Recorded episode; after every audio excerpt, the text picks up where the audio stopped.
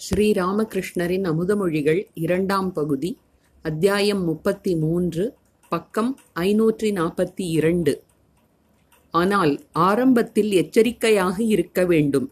தனிமையில் இருந்து அதிக சாதனை செய்ய வேண்டும். அரசமரம் கன்றாக இருக்கும்போது அதைச் சுற்றி வேலி அமைக்கிறோம். இல்லாவிட்டால் ஆடு மாடுகளால் கேடு நேரும். ஆனால் அதன் தடி பருத்து விட்டால் வேலி தேவையில்லை.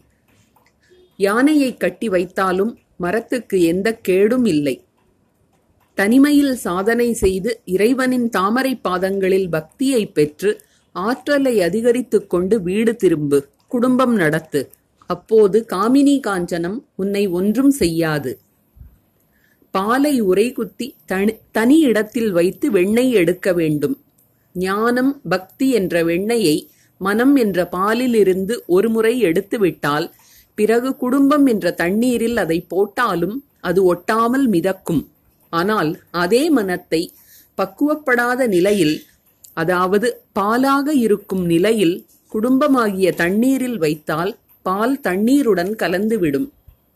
அந்த நிலையில் மனம் பற்றற்று மிதக்க முடியாது.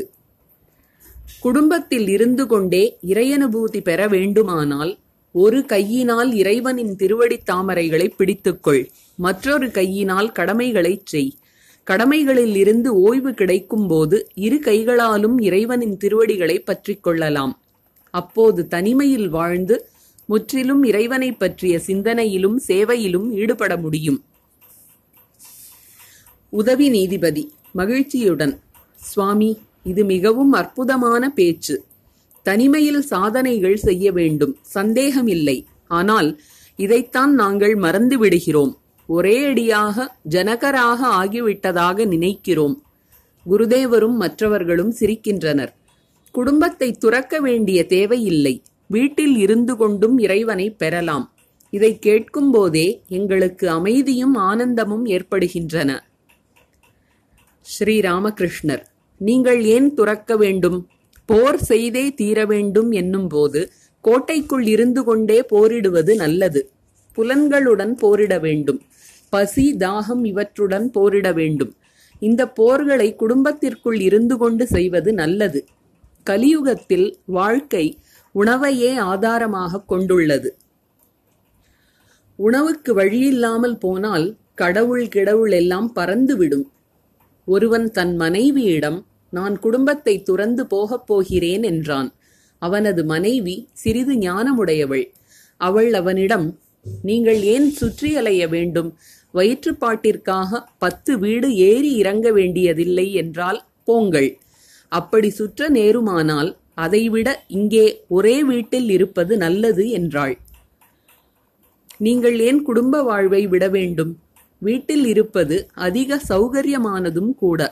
சாப்பாட்டிற்காக கவலைப்பட வேண்டியதில்லை. மனைவியுடன் வசிக்கலாம் அதில் குற்றமில்லை. உடம்பை காப்பாற்றிக் கொள்வதற்கு வேண்டியது அருகிலேயே கிடைக்கும். நோய் வந்தால் சேவை செய்ய அருகிலேயே ஆட்கள் இருப்பார்கள். ஜனகர் வியாசர் வசிஷ்டர் எல்லாம் ஞானம் பெற்ற பிறகு குடும்பத்தில் வாழ்ந்தார்கள். இவர்கள் இரண்டு வாட்களை சுழற்றினார்கள். ஒரு வாழ் ஞானம் மற்றொன்று கர்மம். உதவி நீதிபதி சுவாமி ஞானம் கிடைத்து விட்டதை எப்படி அறிந்து கொள்வது? ஸ்ரீராமகிருஷ்ணர் ஞானம் கிடைத்தால் இறைவனை தொலைவில் காண மாட்டீர்கள் அதன் பிறகு அவர் அவர் அல்ல இவர் ஆகிவிடுவார். இதய நடுவில் அவரை காண முடியும். அவர் எல்லோருள்ளும் இருக்கிறார். தேடுபவன் அடைகிறான்.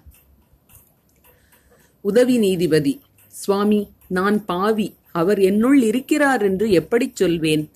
ஸ்ரீராமகிருஷ்ணர் பாவம் பாவம் என்று புலம்புவதே உங்களுக்கு வழக்கமாகிவிட்டது. இதுதான் கிறிஸ்தவ மதமா? ஒருவன் எனக்கு ஒரு புத்தகம் தந்தான். பைபிள். அதை படிக்கச் சொல்லி சிறிது கேட்டேன். இதே கதைதான். பாவம் பாவம் பாவம். நான் இறைவனின் திருநாமத்தைச் சொல்கிறேன். எம்பெருமானே ராம் ஹரி என்று சொல்கிறேன். என்னிடமாவது பாவமாவது. இப்படிப்பட்ட நம்பிக்கை வேண்டும். நாமத்தில் நாமத்தின் சக்தியில் நம்பிக்கை வேண்டும். உதவி நீதிபதி சுவாமி இந்த நம்பிக்கை எப்படி ஏற்படும்? ஸ்ரீராமகிருஷ்ணர் இறைவனிடம் அனுராகம் கொள்ளுங்கள். பிரபோ அனுராகம் இல்லாமல் யாக யஜ்யம் செய்து உன்னை அறிய முடியுமா? என்று உங்கள் பிரம்மசமாஜ பாட்டிலேயே இருக்கிறதே. இந்த அனுராகம் இறைவனிடம் அன்பு எதனால் உண்டாகுமோ அதை அடைவதற்காக தனிமையில் மன ஏக்கத்துடன் பிரார்த்தனை செய்யுங்கள். அழுங்கள். மனைவிக்கு நோய் வந்துவிட்டாலோ பண நஷ்டம் ஏற்பட்டாலோ வேலை கிடைப்பதற்காகவோ மக்கள் குடங்குடமாக கண்ணீர் வடிக்கின்றனர். இறைவனுக்காக யார் அழுகிறார்? சொல்லுங்கள் பார்க்கலாம். திரைலோக்கியர் சுவாமி இதற்கெல்லாம் நேரம் எங்கே? வெள்ளைக்காரர்களுக்கு வேலை செய்யவே நேரம் சரியாக இருக்கிறது. ஸ்ரீராமகிருஷ்ணர் உதவி நீதிபதியிடம் அப்படியானால் இறைவனிடம் வக்காலத்து கொடுத்து விடு. நல்லவன் ஒருவனிடம் பொறுப்பை ஒப்படைத்தால் அந்த நல்லவன் தீங்கு செய்வானா? இறைவனிடம் இதயபூர்வமாக எல்லா பாரத்தையும் ஒப்படைத்துவிட்டு நீ கவலையில்லாமல் இரு. இறைவன் எந்த வேலையை உனக்கு கொடுத்திருக்கிறானோ அதை மட்டும் செய். பூனைக்குட்டியிடம் கணக்கு போடும் புத்தி இல்லை. அது மியாவ் மியாவ் என்று மட்டுமே கத்துகிறது. தாய்ப்பூனை அதை அடுக்களையில் கொண்டு வைத்தால் அங்கே கிடக்கிறது. மியாவ் மியாவ் என்றும் கூப்பிட மட்டுமே செய்கிறது. தாய்ப்பூனை எஜமானின் மெத்தை மீது வைத்தாலும் அதே கதைதான். மியாவ் மியாவ் தான் உதவி நீதிபதி நாங்கள் இல்லறத்தார். இந்த கடமைகளை எல்லாம் எவ்வளவு காலம் செய்ய வேண்டும்? ஸ்ரீ ராமகிருஷ்ணர் கட்டாயமாக உங்களுக்கு கடமைகள் உள்ளன. பிள்ளைகளை வளர்த்து ஆளாக்க வேண்டும். மனைவிக்கு உணவு உடை தந்து காப்பாற்ற வேண்டும். உங்கள் காலத்திற்கு பிறகும் அவள் வாழ்வதற்கு ஏற்பாடு செய்ய வேண்டும். அப்படி செய்யாவிட்டால் நீங்கள் இரக்கமற்றவர். சுகதேவர் முதலானவர்களிடம் இரக்கம் இருந்தது. இரக்கம் இல்லாதவன் மனிதனே அல்ல. உதவி நீதிபதி குழந்தைகளை எதுவரை பராமரிக்க வேண்டும்? ஸ்ரீராமகிருஷ்ணர் தக்க வயது வரும் வரை கோழிக்குஞ்சு பெரிதாகிவிட்டால் தானே இறை தேடிக்கொள்ள வல்லதாகிவிட்டால் தாய்க்கோழி அதை கொத்தி விரட்டும் அருகில் வரவிடாது. எல்லோரும் சிரித்தனர். உதவி நீதிபதி. மனைவிக்கு செய்ய வேண்டிய கடமை என்ன? ஸ்ரீராமகிருஷ்ணர் நீ உயிருடன் இருக்கும் வரை அவளுக்கு நல்ல விஷயங்களைச் சொல். செலவிற்கு கொடு. அவள் கற்புடையவளாக இருந்தால் உன் காலத்திற்கு பிறகும் அவளுக்கு தேவையான ஏற்பாடுகளைச் செய். ஞானப்பித்து பிடித்து விட்டால் அதன் பிறகு கடமை எதுவும் இல்லை. நாளைக்கு வேண்டி நீ நினைக்காவிட்டாலும் இறைவன் நினைப்பார். ஞானப்பித்து கொண்டவனின் மனைவி மக்களைப் பற்றி இறைவன் நினைப்பார். சிறு குழந்தையை விட்டுவிட்டு ஜமீன்தார் இறந்து போனால் நீதிமன்றம் நியமிக்கின்ற பொறுப்பாளர் அதன் பொறுப்பை ஏற்றுக்கொள்கிறார். சட்டத்தை பற்றிய இந்த விஷயமெல்லாம் உங்களுக்கு தெரிந்ததுதானே? உதவி நீதிபதி. ஆம் சுவாமி. விஜயர். ஆஹா ஆஹா என்ன அற்புதமான பேச்சு. மனத்தை வேறெங்கும் அலைய விடாமல் இறைவனையே சிந்திப்பவன் பிரேமைப்பித்து கொண்டவன் அவனது பொறுப்பை இவனே ஏற்கிறான். இறைவனே ஏற்கிறான். பெற்றோரை இழந்த சின்னஞ்சிறு குழந்தையின் பொறுப்பை ஏற்க நீதிமன்றத்தின் ஆள் வந்து சேருகிறானே அதைப்போல். ஆஹா எனக்கு இந்த நிலை எப்போது ஏற்படும்? யாருக்கு ஏற்படுகிறதோ அவர்கள் எவ்வளவு பெரிய பாக்கியசாலிகள்? திரைலோக்கியர் சுவாமி இல்லறத்தாருக்கு உண்மையிலேயே ஞானம் ஏற்படுமா? இறையனுபூதி கிடைக்குமா? ஸ்ரீ ராமகிருஷ்ணர் சிரித்தபடியே ஏனப்பா அப்படி கேட்கிறாய்? நீதான் வெள்ளத்திலும் பாகிலுமாக இருக்கிறாயே. எல்லோரும் சிரித்தனர். இறைவனிடம் மனத்தை வைத்தபடி குடும்பத்தில்தானே வாழ்ந்து வருகிறாய்? இல்லற வாழ்வில் ஏன் கிடைக்காது? நிச்சயமாக கிடைக்கும். திரைலோக்கியர் குடும்ப வாழ்வில் இருக்கும் ஒருவன் ஞானம் பெற்றிருப்பதை எப்படி அறிவது? ஸ்ரீராமகிருஷ்ணர் இறைவனின் திருநாமத்தை கூறினாலே கண்ணீரும் மயிர்கூச்சரிதலும் அவனுக்கு உண்டாகும். இறைவனின் மதுர நாமத்தை கேட்டாலே உடலில் மயிர் குத்திட்டு நிற்கும். கண்களில் இருந்து கண்ணீர் தாரை தாரையாக வழியும். உலகியலில் இருக்கும் வரை காமினி காஞ்சன நாட்டம் இருக்கும் வரை உடற்பற்று அழிவதில்லை. உலகியல் குறைகின்ற அளவுக்கு ஆன்ம ஞானத்தை நோக்கி முன்னேற முடியும். உடற்பற்றும் குறையும். உலகியல் அடியோடு அழிந்தால்தான் ஆன்ம ஞானம் ஏற்படும். ஆன்மா வேறு உடல் வேறு என்ற உணர்வு அப்போது ஏற்படுகிறது. தேங்காயில் நீர் வற்றாதவரை அதனுடைய பருப்பையும் கொட்டாங்குச்சியையும் கத்தியால் கூட தனியாக பிரிப்பது கடினம். நீர் வற்றிவிட்டால் உள்ளே கொப்பரை குடுகுடு என்று ஆடும். கொட்டாங்குச்சியிலிருந்து கொப்பரை தனியாகிவிடும். இதைத்தான் கொப்பரை தேங்காய் என்கிறோம். இறையனுபூதி பெற்றவனின் அடையாளம் இதுதான். அவன் கொப்பரை தேங்காய் போல் ஆகிவிடுகிறான். உடலே ஆன்மா என்ற அறிவு போய்விடுகிறது. உடம்பின் சுகதுக்கங்கள் தனது சுகதுக்கங்களாக அவனுக்கு தோன்றாது. அவன் உடலின்பத்தை விரும்ப மாட்டான் ஜீவன் முக்தனாக திரிந்து கொண்டிருப்பான். காளியின் பக்தன் ஜீவன் முக்தன். எப்போதும் ஆனந்தத்தில் திளைத்திருப்பவன்.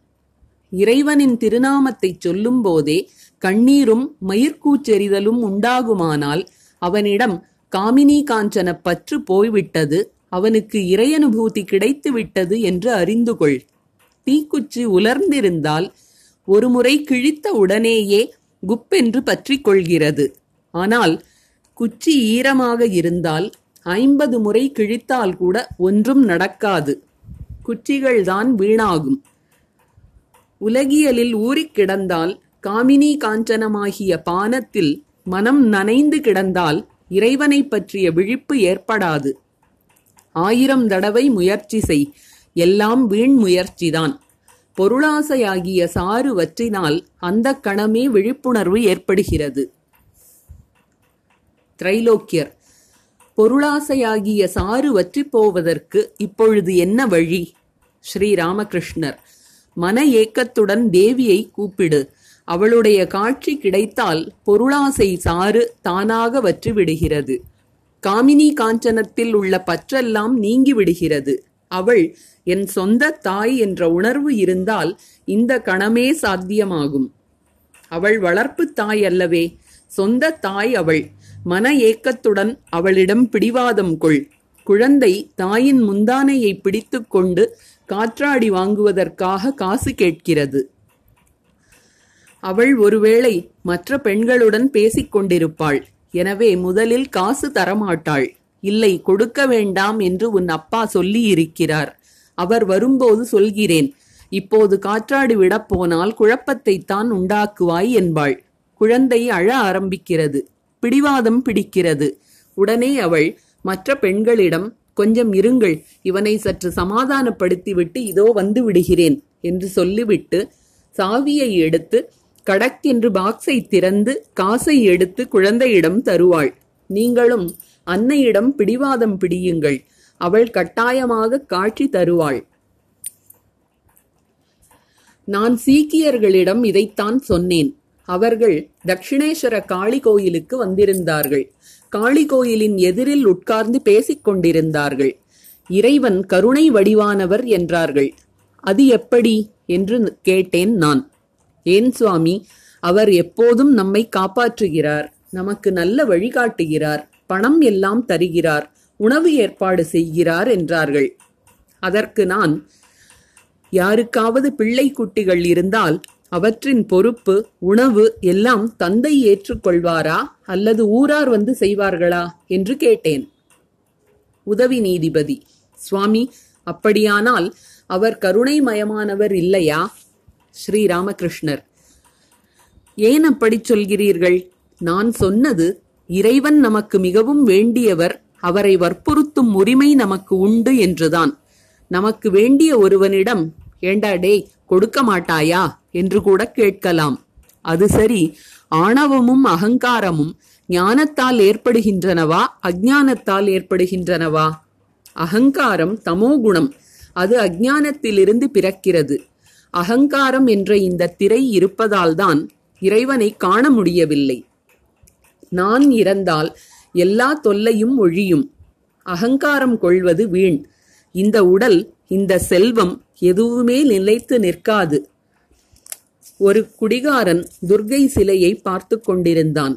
சிலைக்கு செய்யப்பட்டிருந்த அலங்காரங்களை பார்த்து அவன் அம்மா எவ்வளவுதான் நீ அலங்காரம் செய்து கொண்டாலும் இரண்டு மூன்று நாட்களுக்கு பிறகு உன்னை இழுத்து கங்கையில் எரிந்து விடுவார்கள் என்றான். வங்காளத்தில் துர்கா பூஜையின் போது சிலை செய்து வழிபட்டு பிறகு அதை நதியில் விட்டுவிடுவது வழக்கம். எல்லோரும் சிரித்தனர். ஆகவே எல்லோருக்கும் சொல்கிறேன் ஜட்ஜாக இருந்தாலும் சரி வேறு யாராக இருந்தாலும் சரி எல்லாம் இரண்டு நாட்களுக்குத்தான். அதனால் ஆணவம் அகங்காரம் எல்லாவற்றையும் விட்டுவிட வேண்டும்.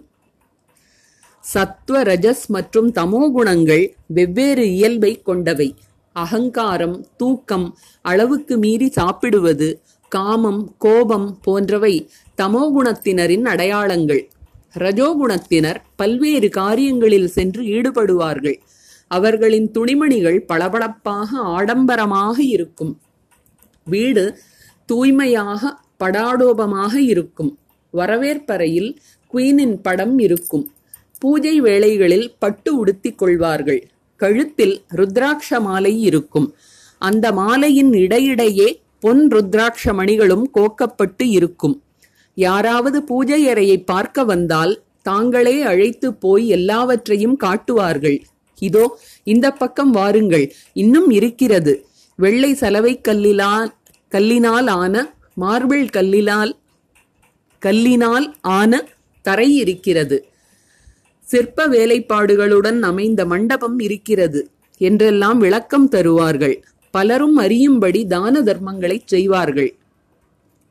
சத்வகுணத்தினர் மென்மையாக அமைதியாக இருப்பார்கள். கிடைத்த துணியை உடுத்திக் கொள்வார்கள். வயிற்றுப்பாட்டுக்கு வேண்டிய அளவுக்கே சம்பாதிப்பார்கள். பிறரை முகஸ்துதி செய்து பணம் பெறுவதில்லை. வீட்டை பழுது பார்ப்பதில்லை. வீடு பராமரிக்கப்படாமல் இருக்கும். குழந்தைகளின் துணிமணிகளை பற்றி கவலைப்பட மாட்டார்கள் பெயர் புகழுக்காக அலைய மாட்டார்கள் தெய்வ சிந்தனை தானம் தியானம் எல்லாம் பிறர் அறியாமல்தான் நடைபெறும். யாருக்கும் எதுவும் தெரிய வராது. கொசுவலைக்குள் தியானம் செய்வார்கள். இரவில் இவர் தூங்கவில்லை போலும். ஆகவேதான் காலையில் இவ்வளவு நேரம் தூங்கிக் கொண்டிருக்கிறார் என்று மற்றவர்கள் நினைப்பார்கள். சத்வகுணம் படிக்கட்டில் கடைசி படி. அடுத்தது மாடிதான். சத்வகுணம் வந்துவிட்டால் இறைக்காட்சிக்கு இனி தாமதம் இல்லை. இன்னும் கொஞ்சம் முன்னேறினால் அவரை பெற்றுவிடலாம். எல்லோரும் சமம் என்று சொன்னீர்களே பாருங்கள் எத்தனை விதமான மக்கள் இருக்கிறார்கள். இன்னும் எத்தனையோ பிரிவுகள் இருக்கின்றன. நித்திய ஜீவர்கள் முக்த ஜீவர்கள் முமுக்ஷு ஜீவர்கள் பத்த ஜீவர்கள்.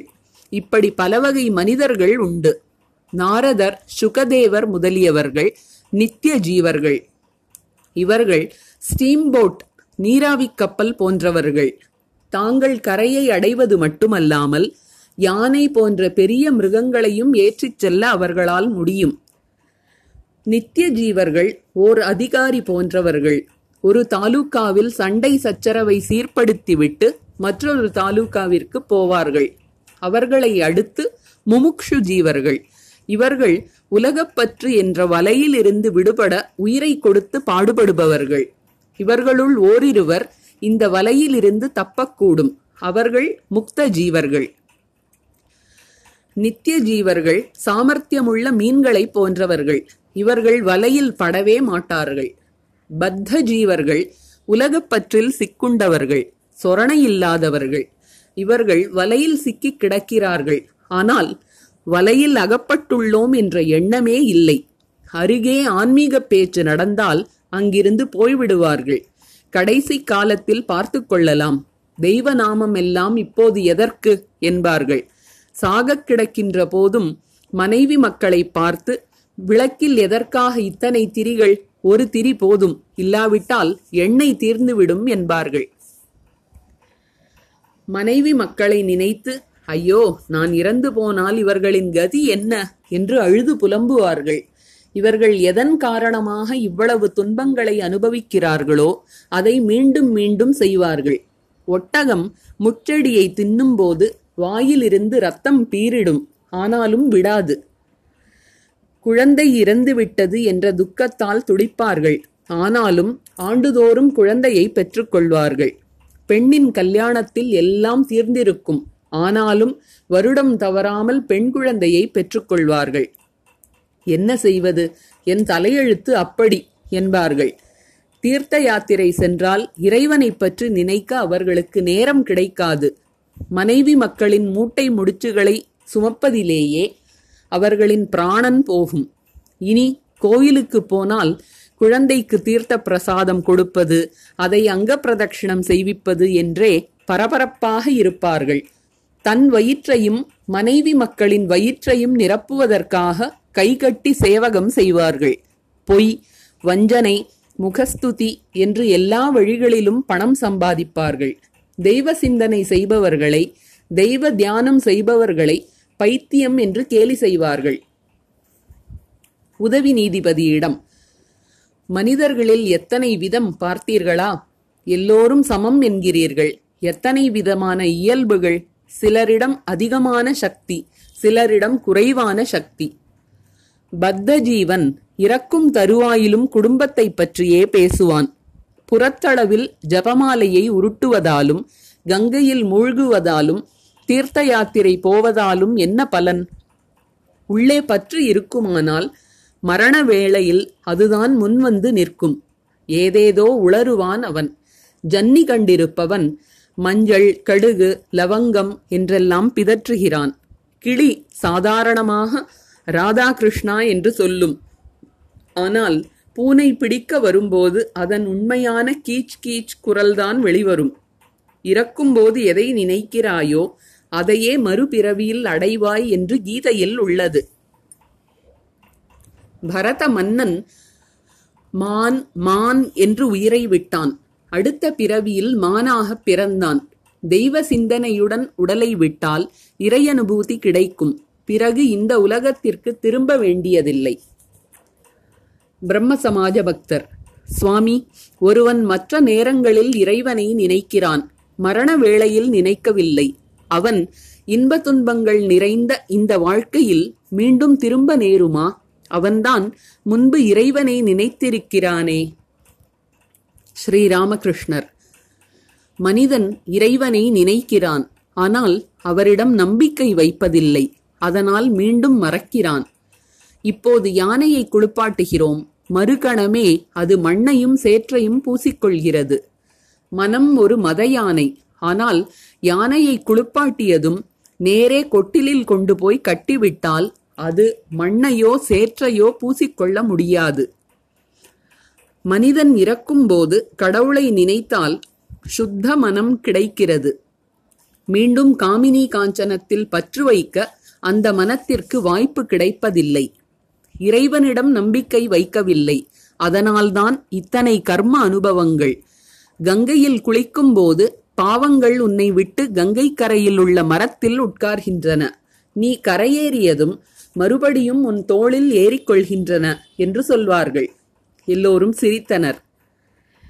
உயிர் உடலை விட்டு பிரியும்போது கடவுள் நினைவு இருக்க வேண்டுமானால் அதற்கு வேண்டிய வழியை முன்கூட்டியே செய்து கொள்ள வேண்டும். அந்த வழிதான் பயிற்சி யோகம். இறைவனை இடைவிடாது நினைப்பதை பழக்கமாக்கிக் கொண்டால் கடைசி நேரத்திலும் அவரை நினைக்க முடியும். பிரம்ம சமாஜ பக்தர் அற்புத பேச்சு அருமையான வார்த்தைகள். ஸ்ரீராமகிருஷ்ணர். ஏதோ வளவள என்று உளறினேன். எனது நிலை என்ன தெரியுமா? நான் யந்திரம் அவள் இயக்குபவள். நான் வீடு அவள் வீட்டுத் தலைவி. நான் வண்டி அவள் இன்ஜினியர். நான் தேர் அவள் தேரோட்டி. அவள் எப்படி நடத்துவாளோ அப்படி நடக்கிறேன். அவள் எப்படி செய்விக்கிறாளோ அப்படி செய்கிறேன். திரைலோக்கியர் மீண்டும் பாடினார். மிருதங்கமும் தாளமும் உடன் வாசிக்கப்பட்டன. குருதேவர் பிரேமைப்பித்தில் ஆடினார். ஆடியபடி பலமுறை சமாதி நிலையில் மூழ்கினார். சமாதியில் மூழ்கியபடி நின்று கொண்டிருந்தார். அசைவற்ற உடல் குத்திட்டு நின்ற கண்கள் சிரித்த முகம். அன்பிற்குரிய பக்தர் ஒருவரின் தோளில் கையை வைத்துக்கொண்டு நின்றார்.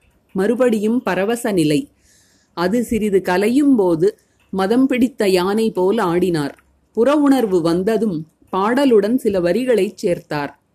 பக்தர் கூட்டத்தை சுற்றிச் சுற்றி ஆடு. காண்பதற்கரிய எத்தகைய காட்சி? அன்னையில் பிராணன் ஒன்றிய பிரேமை போதையில் ஆழ்ந்த அந்த தெய்வ பாலகரின் திருநடனம். இரும்பை காந்தம் கவர்ந்ததைப் போல் பிரம்மசமாஜ பக்தர்கள் அவரைச் சுற்றி வந்து ஆடினார்கள். எல்லோரும் பித்து பிடித்தவர்களாக பிரம்ம நாமத்தை ஓதினர். மீண்டும் பிரம்மத்தின் அதே இனிய நாமத்தை தேவியின் நாமத்தை ஓதினர். பலர் பாலகர்களைப் போல் அம்மா அம்மா என்று கூவி அழுதனர். பாட்டு முடிந்ததும் அனைவரும் உட்கார்ந்தனர். சமாஜத்தின் மாலை பிரார்த்தனை இன்னும் நிகழவில்லை. திடீரென்று எழுந்த இந்த கீர்த்தனானந்தத்தில் விதிமுறைகளெல்லாம் எங்கோ பறந்துவிட்டன. இரவில் விஜயகிருஷ்ண கோஸ்வாமி மேடையில் அமர்ந்து பிரார்த்தனையை நடத்துவதாக ஏற்பாடு. இரவு மணி சுமார் எட்டு. எல்லோரும் உட்கார்ந்தனர். குருதேவரும் அமர்ந்தார். எதிரில் விஜயர் இருந்தார். விஜயரின் மாமியாரும் மற்ற பக்தைகளும் குருதேவரை காணவும் அவருடன் பேசவும் விரும்புகிறார்கள் என்ற செய்தி வந்தது. குருதேவர் ஓர் அறையில் சென்று அவர்களை சந்தித்தார். சிறிது நேரம் சென்றதும் திரும்பி வந்த குருதேவர் விஜயரிடம் கூறினார் உங்கள் மாமியாருக்குத்தான் என்ன பக்தி? அவர் என்னிடம் குடும்ப காரியங்களைப் பற்றி சொல்லாதீர்கள். ஓர் அலை ஓய்ந்ததும் இன்னொரு அலை வருகிறது என்றார். அதற்கு நான் அதனால் உங்களுக்கு என்ன? உங்களுக்குத்தான் ஞானம் வந்துவிட்டதே என்றேன். அதற்கு அவர் எனக்காவது ஞானம் வந்திருப்பதாவது? இதுவரை வித்யா மாயையையும் அவித்யா மாயையும் தாண்டிச் சென்றபாடில்லை. அவித்யா மாயையை மட்டும் தாண்டினால் போதாதே. வித்யா மாயையும் தாண்ட வேண்டுமே. அப்போதுதானே ஞானம் ஏற்படும். நீங்கள்தானே இப்படி சொல்கிறீர்கள் என்கிறார். குருதேவர் பேசிக்கொண்டிருந்த போது வேணிபால் வந்தார். வேணிபால் விஜயரிடம் ஐயா வாருங்கள். நீண்ட நேரம் ஆகிவிட்டது. பிரார்த்தனையை ஆரம்பியுங்கள். விஜயர் ஐயா இனியும் பிரார்த்தனைக்கு என்ன அவசியம்? இங்கே முதலில் பாயசத்திற்கு ஏற்பாடு செய்திருக்கிறீர்கள். பிறகு சாம்பார் ரசம் எல்லாம் எல்லோரும் சிரித்தனர். ஸ்ரீராமகிருஷ்ணர் சிரித்தபடி பக்தர்கள் தங்கள் போக்கிற்கு ஏற்ப ஏற்பாடு செய்கிறார்கள். சத்துவகுண பக்தன் பாயசம் தருகிறான். ரஜோகுண பக்தன் ஐம்பது விதமான கரிகளோடு உணவு படைக்கிறான். தமோகுண பக்தன் ஆடு போன்றவற்றை பலியிடுகிறான். பிரார்த்தனை மேடையில் அமர்வதா வேண்டாமா என்று விஜயர் தயங்கி நின்றார். விஜயர் குருதேவரிடம் நீங்கள் ஆசீர்வதியுங்கள். அப்போதுதான் மேடையில் அமர்ந்து பேசுவேன். ஸ்ரீ ராமகிருஷ்ணர் ஆணவம் அகன்றாலே போதும். நான் லெக்சர் செய்கிறேன் நீங்கள் கேளுங்கள் என்ற ஆணவம் இல்லாவிட்டால் போதும். அகங்காரம் ஞானத்தினால் வருகிறதா? அஜானத்தினால் வருகிறதா? அகங்காரம் இல்லாதவனிடம்தான் ஞானம் இருக்கும். பள்ளமான இடத்தில் மழை நீர் தேங்கும். மேடான இடத்திலிருந்து வழிந்து ஓடிவிடும். அகங்காரம் உள்ளதுவரை ஞானம் வருவதில்லை முக்தியும் கிடைப்பதில்லை. மீண்டும் மீண்டும் இந்த உலகிற்கு வந்தாக வேண்டும். கன்றுக்குட்டி ஹம்பா ஹம்பா நான் நான் என்று கத்துகிறது. அதனால் அதற்கு எவ்வளவு வேதனை? கசாப்பு கடைக்காரன் வெட்டுகிறான். தோலை செருப்பாக தைக்கிறார்கள். தப்பட்டை செய்கிறார்கள். அந்த தப்பட்டையை எவ்வளவு அடிக்கிறார்கள்? அதன் வேதனைகளுக்கு முடிவே இல்லை. கடைசியாக அதன் நரம்புகளை பயன்படுத்தி நான் செய்கின்றனர். அதிலிருந்து பஞ்சடிக்கும் கருவி செய்கிறார்கள். இப்போது அது துஹு துஹு நீ நீ என்கிறது. அப்போதுதான் அதற்கு அமைதி கிடைக்கிறது. இதன் பிறகு அது ஹம்பா ஹம்பா என்று கத்துவதில்லை. துஹு துஹு என்றே சொல்கிறது. அதாவது எம்பெருமானே நீயே கர்த்தா நான் கர்த்தா அல்ல. நீ எந்திரத்தை ஓட்டுபவர். நான் யந்திரம் நீதான் எல்லாம். குரு பாபா கர்த்தா. இன்ற இந்த மூன்று சொற்களை கேட்கும்போது என் உடம்பில் முள் தைப்பது போல் இருக்கும். நான் அவரது குழந்தை. என்றுமே அவளது குழந்தைதான். இதில் நானாவது பாபாவாவது. இறைவனே கர்த்தா நான் அல்ல. அவர் ஓட்டுபவர். நான் யந்திரம் யாராவது என்னை குரு என்று சொன்னால் சீ முட்டாளே. யார் குரு என்பேன். சச்சிதானந்தத்தை தவிர வேறு குரு இல்லை. அவரைத் தவிர வேறு வழியும் இல்லை. அவர் ஒருவர்தான் பிறவிக்கடலில் நமது படகோட்டி. விஜயரிடம் ஆச்சாரியராக இருப்பது மிகவும் கடினம். இதனால் தனக்கேதான் கேடு விளையும். பத்து பேர் மதிப்பதை கண்டதும் கால் மேல் கால் போட்டுக்கொண்டு நான் சொல்கிறேன் நீங்கள் கேளுங்கள் என்று சொல்கிறான். இது மிகவும் மோசம். அதன் லாபம் ஏதோ சிறிது புகழ் அவ்வளவுதான். சிலர் ஆஹா விஜயர் நன்றாக பேசினார். அவர் பெரிய ஞானி என்று ஒருவேளை சொல்லலாம். நான் சொல்கிறேன் என்று நினைக்காதீர்கள். நான் அன்னையிடம் அம்மா நீ ஓட்டுபவள் நான் யந்திரம். எப்படி செய்விக்கிறாயோ அப்படி செய்கிறேன். எப்படி சொல்லச் செய்கிறாயோ அப்படி சொல்கிறேன் என்று கூறுகிறேன். விஜயர் பணிவுடன் நீங்கள் சொன்னால் நான் மேடையில் உட்கார்கிறேன். ஸ்ரீராமகிருஷ்ணர் சிரித்தபடியே நான் என்ன சொல்வது? அம்புலி மாமா எல்லோருக்கும் மாமா. நீங்களே இறைவனிடம் சொல்லுங்கள். இதயபூர்வமாக இருந்தால் எந்த பயமும் இல்லை.